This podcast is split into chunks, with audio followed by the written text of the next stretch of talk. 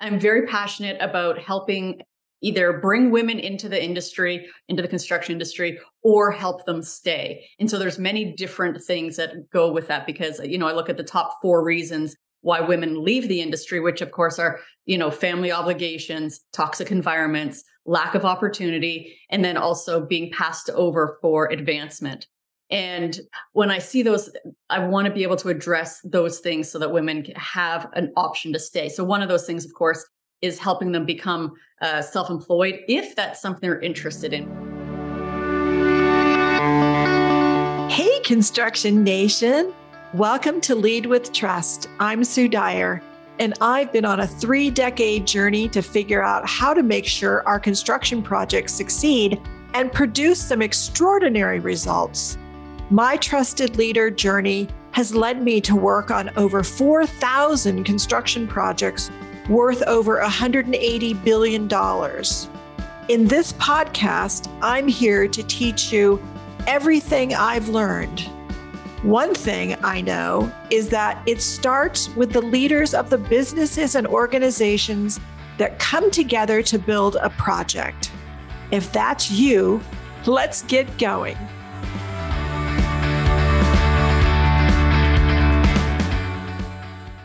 Construction Nation, this is Sue Dyer, and you're listening to Lead with Trust podcast. And today we have a great guest, Coralee Beatty from Thrive HQ. And she has a great background that I think will be so helpful in our Bringing Women into Construction series. She ran a plumbing company with her husband and then sold it. And now she helps other women in the trades who might be interested in starting their own business. And I think that she has many lessons learned and a lot of great insight. So I'm excited for you to listen to this episode.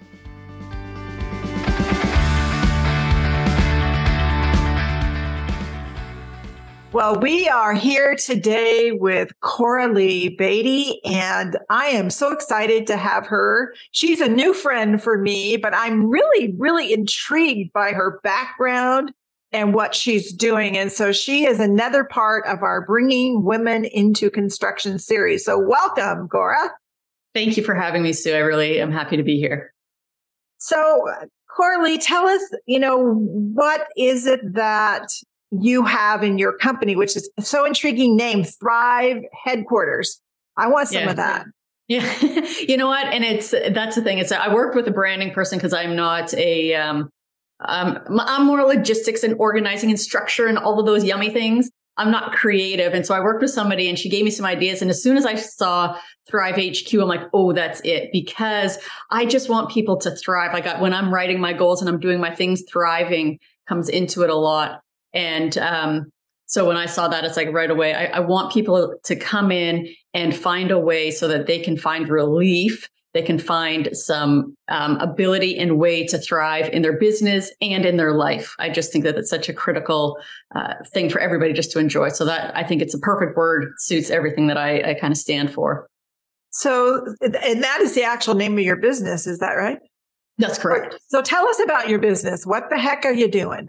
Well, you know what? I do many things because I I'm very passionate about helping either bring women into the industry, into the construction industry, or help them stay. And so there's many different things that go with that because, you know, I look at the top four reasons why women leave the industry, which of course are, you know, family obligations, toxic environments, lack of opportunity, and then also being passed over for advancement. And when I see those, I want to be able to address those things so that women have an option to stay. So one of those things, of course, is helping them become uh, self-employed if that's something they're interested in, because I don't recommend it for everybody. If you're not really interested and intrigued by the idea of being self-employed, I don't recommend it. It's hard on the good days, you know. So if you're not like hard into it, then it can be very difficult. So self employment is one thing, but then I also do things like leadership training to help them become a leader in their own life, but also in their position, whether they're in an official leadership role or not. I think learning those skills on how to be a leader in whatever position you have just helps you communicate better and be more confident in the role that you have.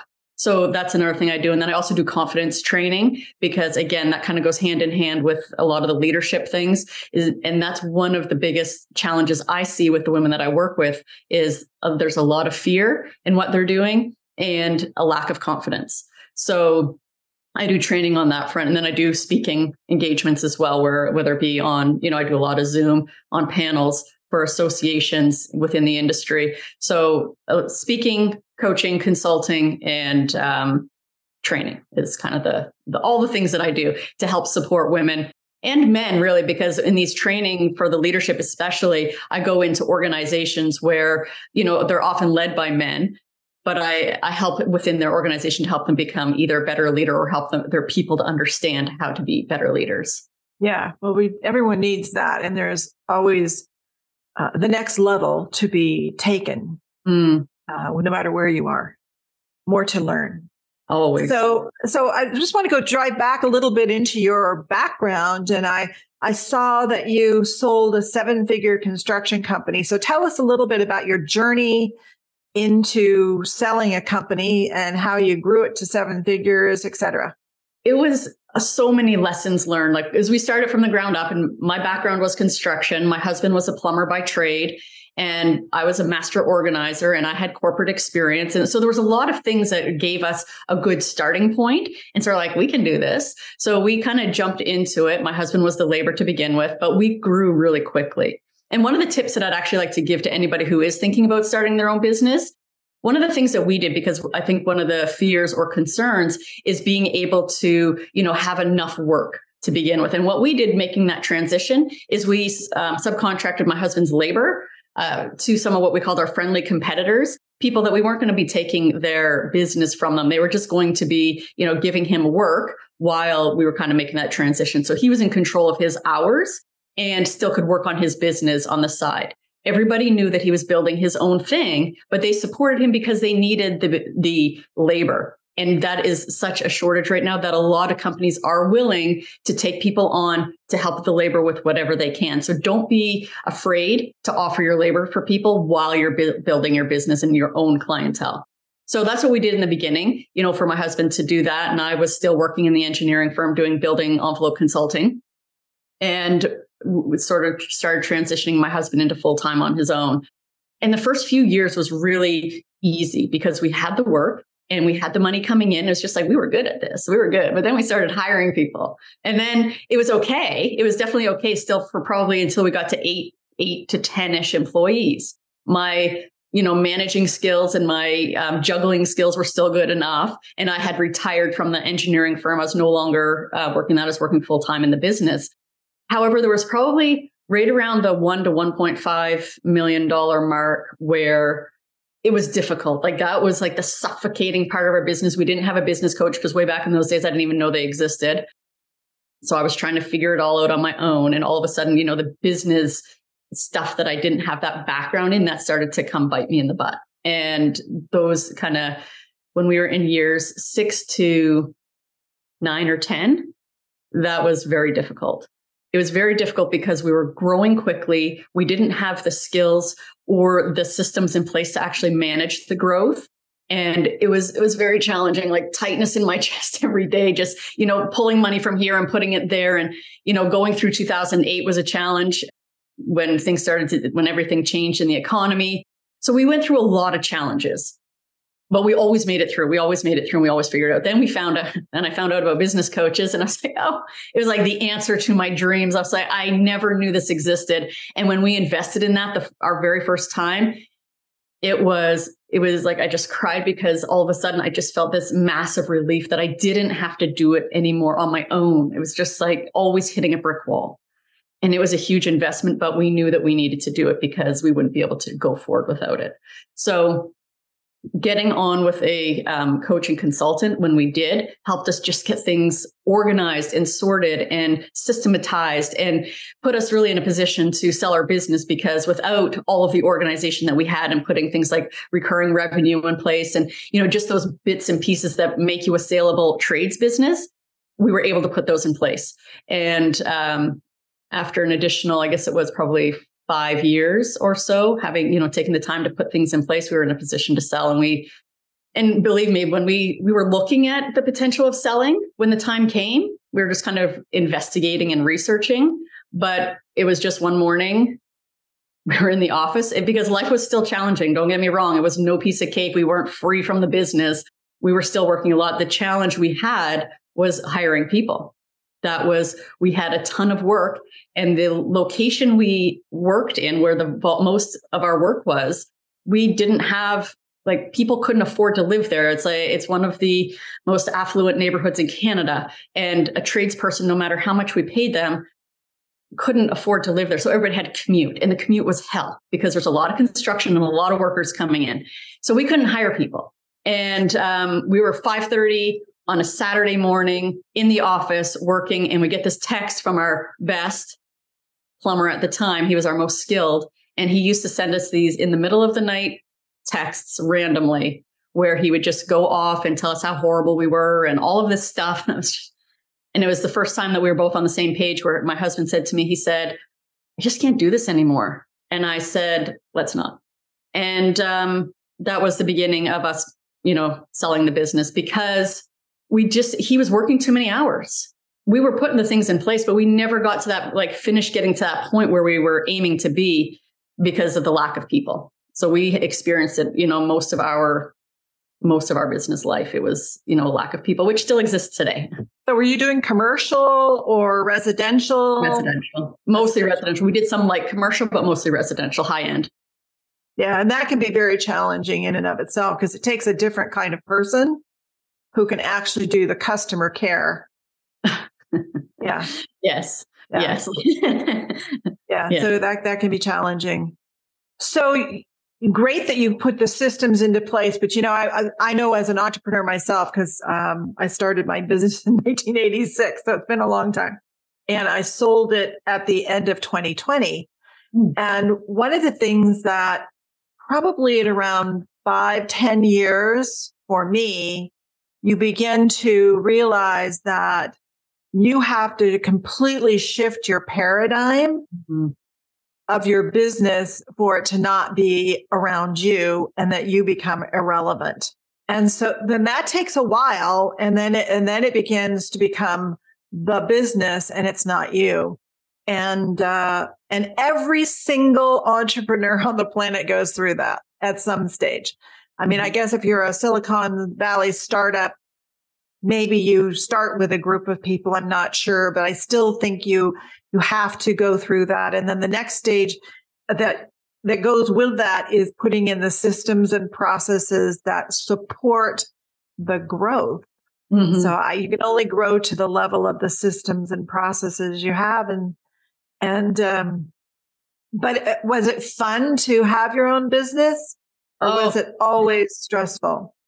It was. I'm going to say most of the time I was always focused on the business. There was all it wasn't always stressful and I had a really great team. Like the people that we had, I loved them. They were like family to me. And when we first started bringing people on, like not just like when I started bringing on support for me, like I guess in the admin part of it, that to me was because there were people I spent obviously all day with.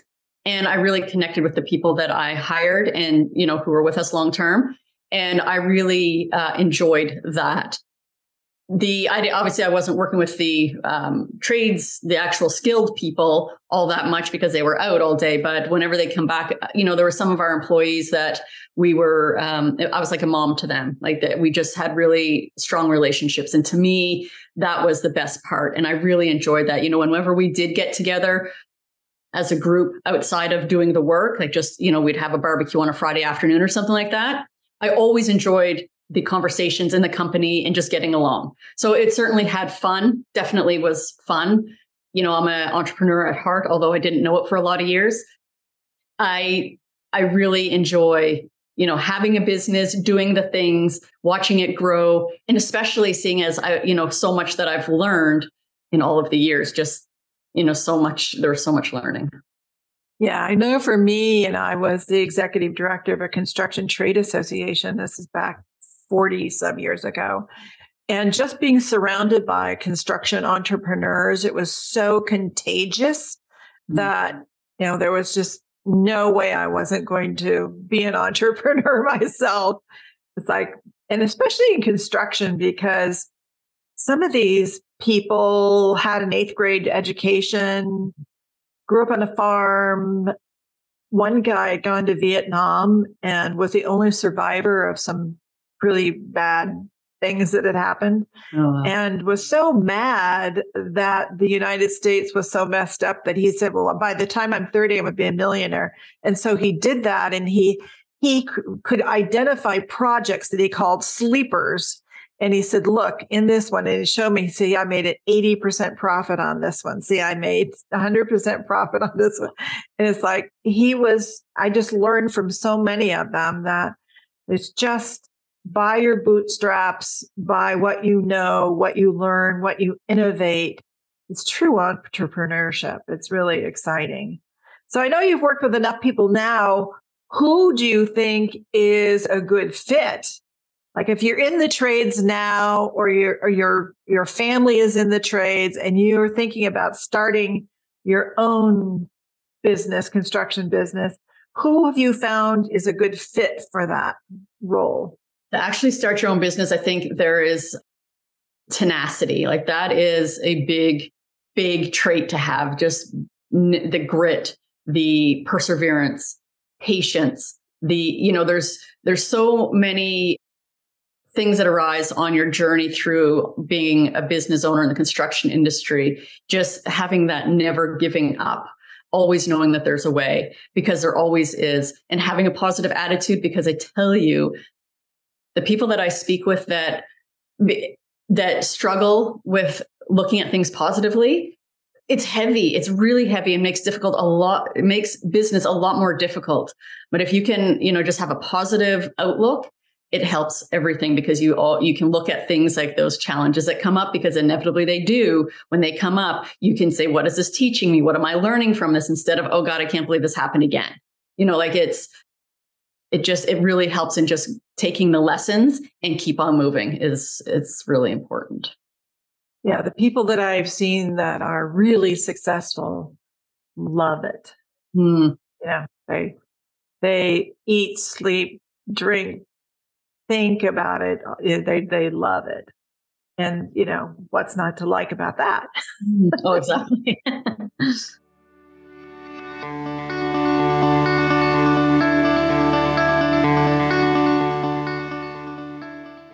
Hope you're enjoying this show.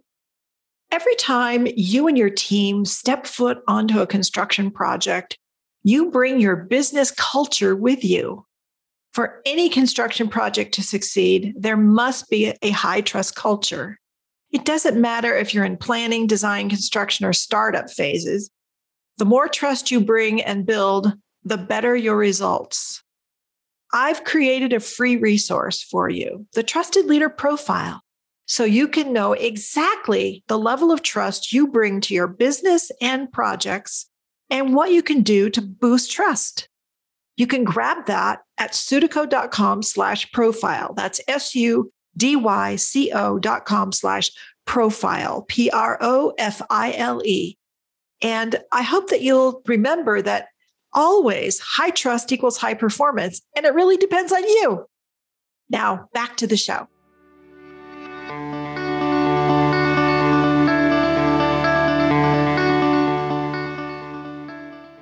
Selling your business, you know, not everyone in construction does that. And so, tell us a little bit of insights and lessons you learned around preparing for the sale, finding a buyer, getting through the sale. That'd be really Ours was, you know, it was not because we were the coaching group that we were part of um, it was group coaching there was we were in these little pods. And our coach the morning that we decided that we were going to be selling because we had we had started the process ahead of time as far as just knowing the things that we needed to have in place. But it just kind of got really um, chopped. Like just like okay, all of a sudden we made that decision and now we're just going to do it. So from the time we made that decision to the time we did it was a very short period of time. Like i'm talking a week and a half from the beginning of let's do this to it being sold. And that's because all of the pr- preparation that we did ahead of time, knowing what we needed to, to do to put a business in a position to sell. And that is things like having recurring revenue, taking yourself out of the equation, having systems in place, where you know people know how things operate without you necessarily having to direct them. And i tell you that this none of this was perfect. It was not perfect. And um but they, they were all you know pieces were put in place and there was a structure and a system was you know visible. So that was really what we were um in a position to do and it did happen quickly. So we didn't have to go through the long process of you know brokering and finding people and you know negotiating and all of the things that typically happen. You know basically it was a handshake over a, a, meeting that we had. We you know i sent them the information that they wanted and this is how we look and this is what we're operating at and you know it came together. So it was we were I, I can't i can't say how very fortunate we were with the way it played out because I know that it can be a very long, drawn out process for some people. And I'm also very like the gratitude that I have every day that I think about it because we're coming up on our five year anniversary of it. So much gratitude for the way everything played out because it couldn't have been more perfect for what we needed. So this person or the company that purchased you was someone that you already knew and you knew already knew was interested. Yeah. So they're what's that? And they were already interested. Yes. Yeah. And so our coach, even when we were working with our coach, we told him, you know, this is what we're, we, we were planning on just shutting down. Like we're just like, we were, you know, done. Mm-hmm. And he said, well, we can do something with this. Can I make some phone calls? Can I, you know, tell some people? I'm like, of course you can. I mean, if we can do something with this, of right. course we will. Okay. And so, you know, that's how it all so started. he networked it. Yeah. Yeah. Because a lot of people um, in construction, they, uh, right now, it's interesting. I've been seeing uh, venture capitalists coming in, private equity, purchasing a lot of construction, particularly trades, and then maybe uh, consolidating a particular area with the trades. I've been mm. seeing a lot of that, and uh, and then of course there's always ESOPs, providing there's enough money. So. Um, and then selling to the leadership team. So, just want to give people some ideas that when you build it, there is a way to exit mm-hmm. and to and have and have that pay off for you. And when I work with people so, thinking about starting their business, that's exactly where we start. How do you want this to end? Because if you can get into it with your, you know, your end goal in mind, then it just changes the way you start things. And if you can start things with that in mind, life can be a whole lot easier, just easier. You know, you just already know which way you have to go. So, yes. I, I think that's true. It's true of everything in life and very true in your business Uh, for me, when I started my business, I wanted it to last 100 years at oh, least. Oh, wow. So everything was built around that. And, and even when I sold it, it's built. So you've got the next 35 years, then you'll, then you'll hand it off to someone else. So it's all structured that way. Nice. So, so how did you end up choosing construction? I know your, your husband was in it. How did he choose construction? And I know you were doing engineering. Tell us more about that. So I'll, I'll, make a long story short. I've loved construction my whole life. I didn't have family around me that did it. I just wandered onto a construction site when I was about six or seven years old, and the smells and the and the feels and the sound and just walking around and wondering, you know, who's going to live here and what's it going to look like and all of those things. That like that sparked the flame. Like that was for me the beginning of it. And I didn't even really realize it, but it started me on this path of, you know, always looking at houses and checking out what was going on and admiring houses that I drove by and then looking at floor plans and getting magazines and then sketching my own floor plans and just a whole progression of things. But then when I got to high school, it's like none of that stuff that I always spend my time doing even occurred to me to do as a career.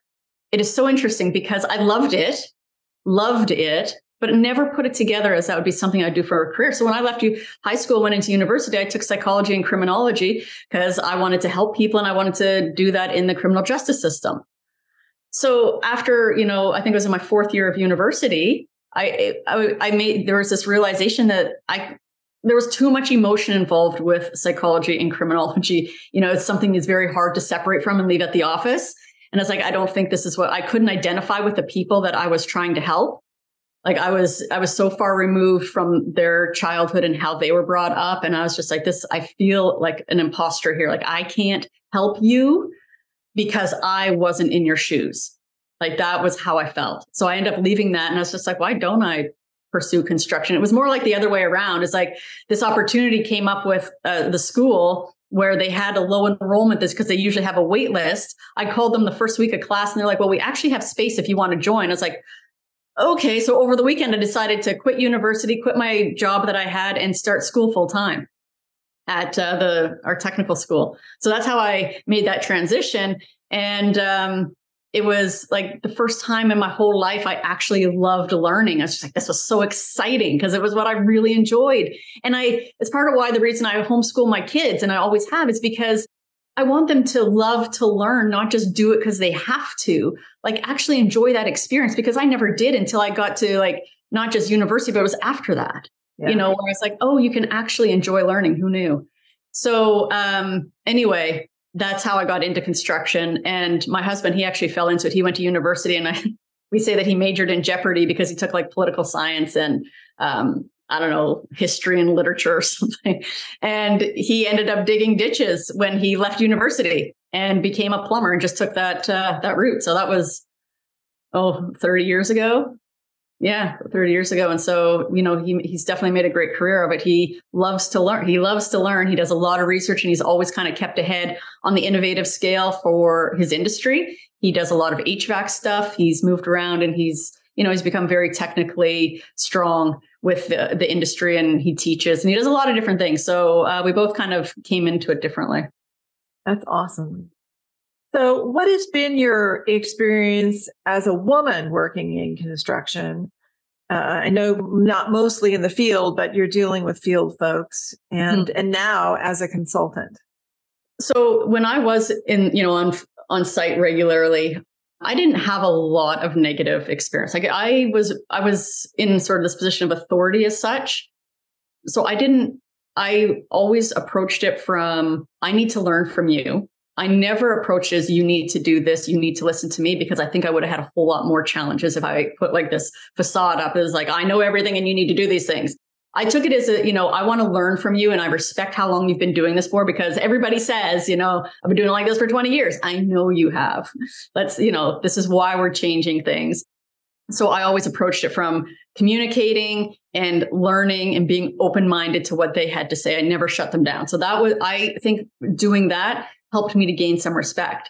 However, I would come to site some days and little notes would be written on the wall, which were very clearly directed at me and they weren't nice. So they, you know, were fine to my face. And then, you know, I'd have these little messages written to me and I'd be like, you know, I, I never took it personally. I, you know, I can't do anything about that. However, they perceive the situation. I'm just here to do my job. We're trying to work together to have a successful project.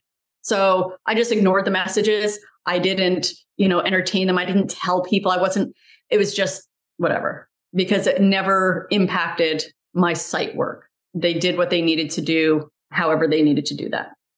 And then as a business owner, most of the times whenever I did go to site, you know, people think I'm either the owner of the house or I was the architect or the designer or whatever, or they would be wondering, why are you here? You know, why are you talking to the plumber? You know, those kinds of things. So I would people had a really hard time seeing me as the business owner on a construction site um, for the trades. I I was never given a hard time about it. It just was, you know, the way it was. I was uh, again always felt like I was respected because I think it was the way I approached things as far as just communicating and being open minded. I think that those are really important to you know just have effective communication and hear the people that are in the conversation. so I um, that that was that's mostly fine. And then as a business owner with the people that I work with, I see a lot of them struggle with imposter syndrome, which I think is really interesting because I certainly experienced it in my university years, being that imposter. And I, I mean, we all experience it. Let's be like everybody experiences it. I still experience it now. However, um, it's something that I talk like imposter syndrome, the fear and the confidence, those things that I see almost every day with the women that I work with because they feel like, you know, being a woman in a male dominated space, naturally they feel like they don't belong. So we work a lot on those conversations because it's um it's challenging. But I remind them of, you know, their story with that we need them. Like I, it's not just because we need bodies, not just because we need any labor, we need female influence labor in the industry. Like it has been missing for way too long and we need that especially now with the new the new kids and generations coming in that no longer operate the way that the construction industry is known to operate which is you know that whole the fear lead the the fear based leader kind of thing yes yes so what do you? I, I, my background has been always in uh, commercial construction, large, complex projects, and uh, and I love that yours has been in like more home building. What do you see as some of the barriers to women coming in? And you talked about the th- four things you saw, but what's inside? What do you see about those? Uh, put a little more meat on the bones of those things. The four things that, you know, why women are leaving, you know, number one thing being family obligations. And I think that's a lack of flexibility within their position. And I know for me, when I was employed in the engineering firm, and that's when I did a lot of commercial work. Actually, was when I was with the engineering firm. It wasn't home. It wasn't home so much at that point. But that's what I found. Even if it, w- it was more guilt on my part, if I needed to go be with my kid for whatever reason, I was feeling guilty. So I had a really good employer who was very understanding, but it was me who was just like, I can't believe I'm doing this. Like I just felt like, it was very, it was difficult for me. And there aren't employers. There's not a, you know, we, I was very fortunate to have a good employer. There are some employers that just don't even, you know, give you that time and flexibility to be able to take care of your family matters. And there's sometimes you just got to go. That is one of the the biggest things. And, you know, of course, day, it's the simple things as it's not even taking a sick day. It's things like daycare doesn't open earlier enough, or you can't pick them up late enough, or just there isn't the resources available to do the things that we need to do to stay in the industry. As far as the toxic environments, I think that kind of speaks for itself as far as not being respected on site. And I, I think that, I think the source of that is really a lot of fear and uncertainty in the male position. Of course, all of this, I, uh, one of the things I talk to my people about often is that it's not about you. How somebody responds to you, regardless of the situation, is not about you. It's about them. It's about their perception, about their experience, about their life, about their beliefs.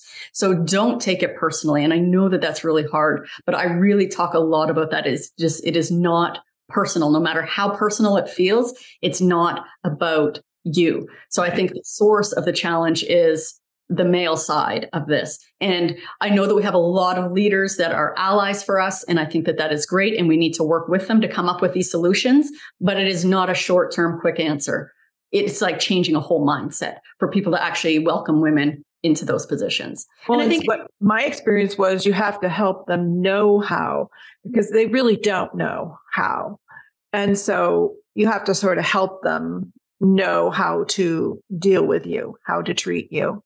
Uh, because there's a lot of real benefits of having a woman who's unusual because then you can embed some new norms.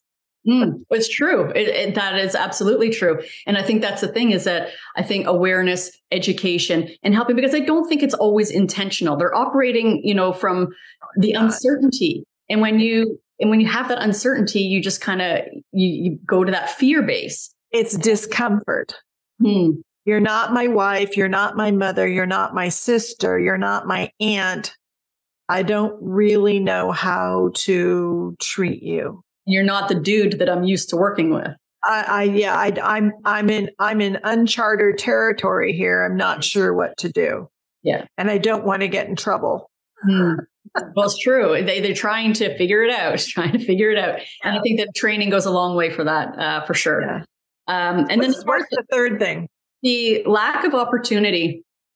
I think what happens often, and I think a lot of women uh, will go through. I'll just use a union for example. Union positions and a lot of it's commercial work, and they will get s- positioned into a thing like this is just what you're going to do, whether it be sweeping or you know doing canning, you know, just putting holes in the slabs or, you know, whatever it is, they get put into something and they just get stuck with that for an extended period of time, never given the opportunity to try new things.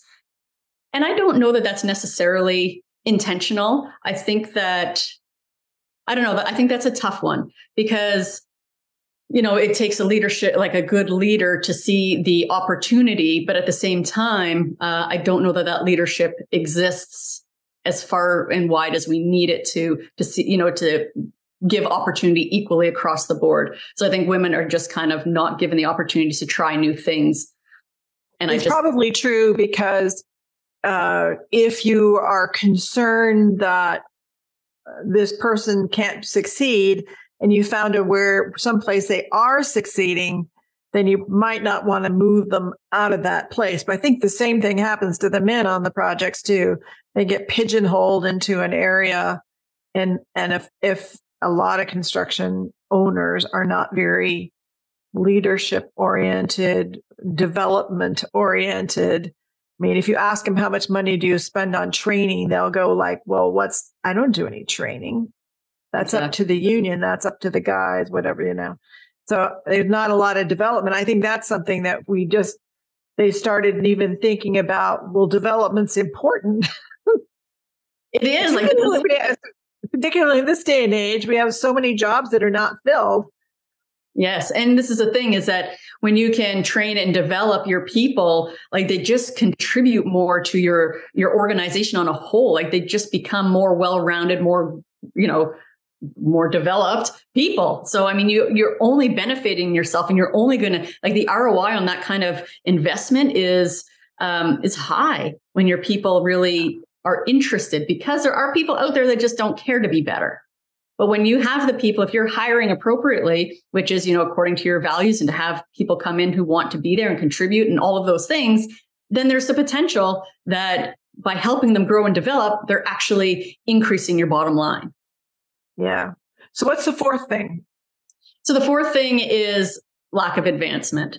And I think that um, I don't know if it, I, I, think it's easy to default to, you know, the female is the mother is going to be off having kids. Like, I think it's easy to default to that potential why people are overlooked for advancement. And women, I shouldn't say people, we're talking about women specifically here, why women are overlooked for advancement. However, I don't necessarily think that that's the case. And I, and I don't blame women as such, but I think there are a lot of women who easily default to stereotypes and you know they're judging against me and all that because they are female. So i don't think that this is just a male treating women improperly issue. I think it's women assuming that they're being treated this way improperly. So i think that women could do themselves a favor by doing training and advancement and doing things that put them in a better position to be qualified for advancement. So I think this one is a tricky one because one, it's not necessarily done intentional, but there could definitely be some, you know, things about, well, babies and taking leave and not being here, those things. Um, but then also I think it's upon the women's responsibility to make sure that they're actually qualified for the positions that they want to be chasing, to put themselves in a position to be trained and um, appropriately qualified for those. That sounds a little bit like a sounds a little bit like a self fulfilling prophecy. you know, yeah. Uh, but I also think that um, what I see is there are places in the industry where there can be more flexibility, and there's other places where there really you really can't. I mean, if you're going to be paving a highway, it's going to happen in the middle of the night yeah. And the crew's going to be depending on you. That's true. I agree that there are just, you know, there's ideas where, you know, to have a flexible schedule or to be able to provide these benefits to your people to be able to do things. And when we're trying, when we're bringing women into the industry, we're not trying to bring them into more office positions. We hold enough of those. It's like we're trying to bring them into the field. So absolutely, I agree that there are limitations to the flexibility that is necessarily available. But I think there's also possibility to be innovative and, you know, maybe work on some sort of adjusted schedule within I think so. One, one of my interviews I did was with Mary Tykert from Tykert Construction, and she was talking about how maybe there's a path that women could take during their when they actually are having their children where they could work like in estimating or something like that and then go back out to the field uh, when they were ready. I mean, you just have to create a path for that to happen. And she is working in heavy highway. So in the building envelope, it's it's easier because you can you can work all around. There's a little bit more flexibility. Well, I know that um, that worked for me because I, you know, where I was doing design review or if I was writing reports or, you know, I would, I wasn't on site all day, full days every day. Mm-hmm. Like I, I was kind of a couple hours most days. And then some days they were full days, but it was, you know, I had flexibility. I could write my reports from home. I could do, you know, a, a design review or markup or whatever. I could do all that stuff from home. So it definitely um, depends on the position and what you're doing, you know, as to what flexibility is available. And certainly COVID has changed mm. a lot of things so there's more flexibility for everyone. Um, yeah. So if you could wave a magic wand and change something that would make a significant difference in bringing women into construction, what would that be? I think it's the perception of the industry because we have the old stereotypes that still exist and they are true to some extent. We're in the midst of, you know, changing these and that starts with having strong leaders. It starts with having a great leadership team. So it's changing the perception, but I think that perception needs to be changed based on the leadership within companies. So I guess that would be the thing that needs to change so that people can start actually being proud of the company that they work for and not just and actually enjoy going to work and enjoy contributing to something greater than just punching a clock. And I think that that's where we really struggle is that there there's not the possibilities that exist within the industry are endless. And I don't think enough people know about that. We all just see the dirty construction sites. I agree. It's so much stuff. It's amazing. It's so phenomenal. It's and exciting. It's like if I went back and had an open mind as to what I would want to do, I don't even know where I would start. I would definitely be in the construction industry, but like, there's just so much potential. There so is, much, especially so with a lot of the aspects. innovative technology yeah. things that are starting to get implemented. I, I just think, you know, there's a place for everybody here and you will find a very rewarding career. Yeah, just look at all the stuff that's happening with safety now. It's just there's mm-hmm. so much AI technology. Uh, construction is kind of leading edge in a lot of places. It's just amazing. So, what's your parting advice to contractors, designers, owners, construction managers, and tradespeople, and the unions uh, out there who are listening uh, on, on what they might do? I think that as business owners, one, in, in any one of those positions, one, your people are your biggest asset. You need to treat them like they are. If you want to keep, retain, attract people to your business, you need to treat them like they are your number one asset. And um, because the people coming up aren't going to put up with the same stuff that was put up with 40 years ago. And that is a really big paradigm shift for a lot of people.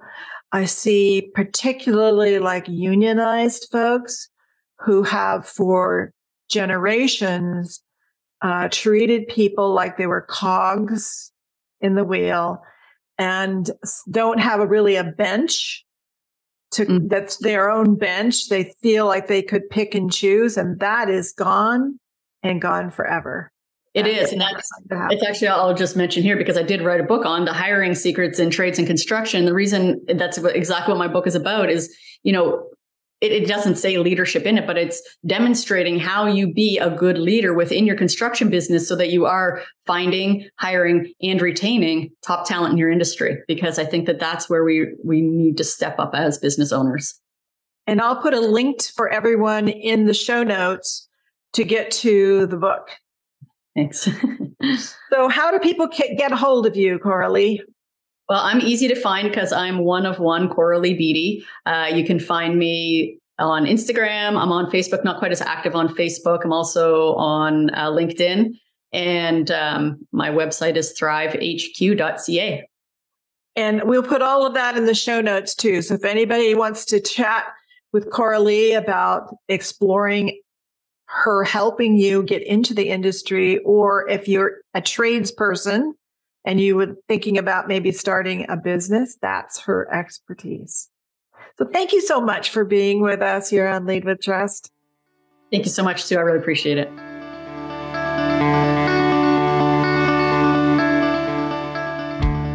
Okay, Construction Nation. I hope you enjoyed today's episode of Lead with Trust. Will you do me a favor? If you think this episode can help anyone on your team or business, please forward it to them please subscribe so you don't miss an episode. And your honest review, hopefully five stars, is much appreciated. Every leader who learns how to build their business and projects on a foundation of trust is going to reap the rewards of greater productivity, attracting the best of the best, enjoying your business more, and doing things you thought were impossible. If you want to know where you are in your trusted leader journey, I have a free resource for you please just go to sudyco.com slash profile, S-U-D-Y-C-O dot com slash profile. And you can grab it there and find out where you are on your trusted leader journey. And so that is a wrap for today. Can't wait until I get a chance to hang out with you again next week. And until then, have a great day.